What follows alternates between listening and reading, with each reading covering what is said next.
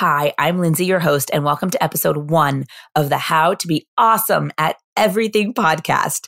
Now, first, I am absolutely not awesome at everything. I'm just trying really hard to be. On this podcast, we're talking about life hacks, mom hacks, and all the awesome things. We're talking about putting yourself out there, trying new things, and learning from mistakes.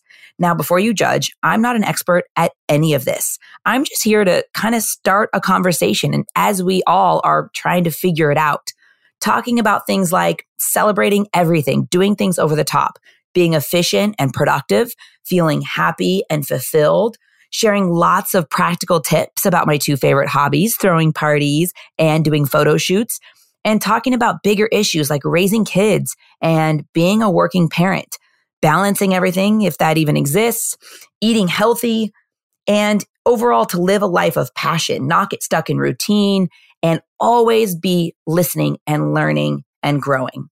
In this episode, I'll explain to you how this concept even started and all the cool topics we're going to cover on this journey together. Thank you so much for tuning in today. I'm so excited to start this adventure with you. Let's go. You're listening to the How to Be Awesome at Everything podcast, where we're obsessed with life hacks that make your life more awesome. Your host, Lindsay Dicus, is an entrepreneur and business owner, a mom and wife, and someone who wants to do things over the top at all times. This concept started as a collection of things Lindsay has learned that she was documenting to give to her kids one day, and now it's a podcast. Join us on this journey where we talk about how to be awesome at everything we do. Here's Lindsay. This podcast is a little bit spontaneous and a little bit not at all spontaneous. So, about five years ago, I started a folder on my desktop called How to Be Awesome at Everything. And every time I made a mistake and learned an important life lesson or just figured out some cool life hack, I would type it up and put it in the folder to share with my kids one day.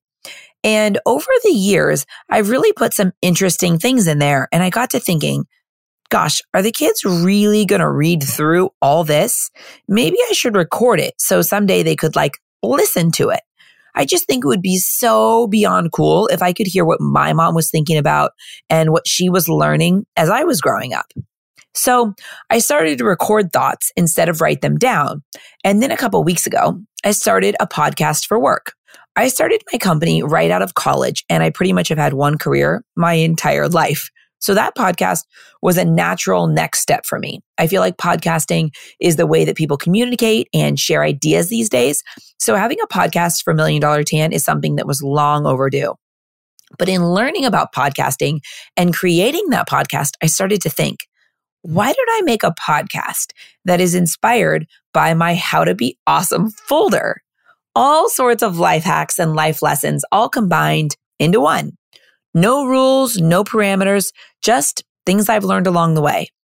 You know, when you have a really good conversation with a girlfriend, maybe it's something deep, or maybe it's something not deep at all. It's just simple and practical, but somehow it changes the way you think or the way you do things. That's exactly the goal of this podcast to create a platform where we start interesting conversations, where we don't get stuck in the routine of life, but rather always reading and listening and learning and trying to be awesome at everything we do. Now, thinking about all this, I was hesitant about the title of this podcast because it sounds kind of braggy and sort of like a know it all in a way, but it's really not. It's about sharing my journey of how to do everything over the top and give 110% effort to everything you do and how to be awesome at all of it. People ask me questions on Instagram about how I do certain things for parties or photo shoots or celebrating life's little moments. And I thought it would be fun to share all of that. Things like throwing a little school year's eve party for your kids the night before school starts or celebrating half birthdays and doing it all in a very practical way. I am busy. I'm trying to run a company while taking care of my kids.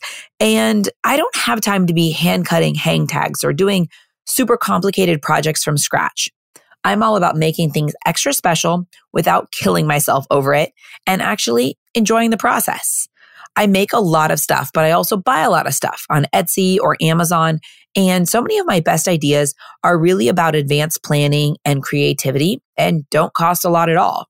I'm sharing the life hacks I've learned about making things feel over the top and fabulous without spending a hundred hours or a fortune on it.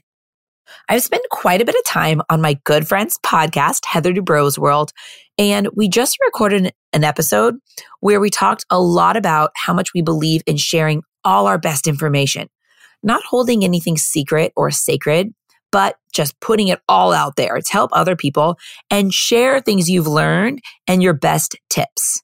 Someone else being awesome in no way makes you less awesome. It just makes us all closer and more connected and happier.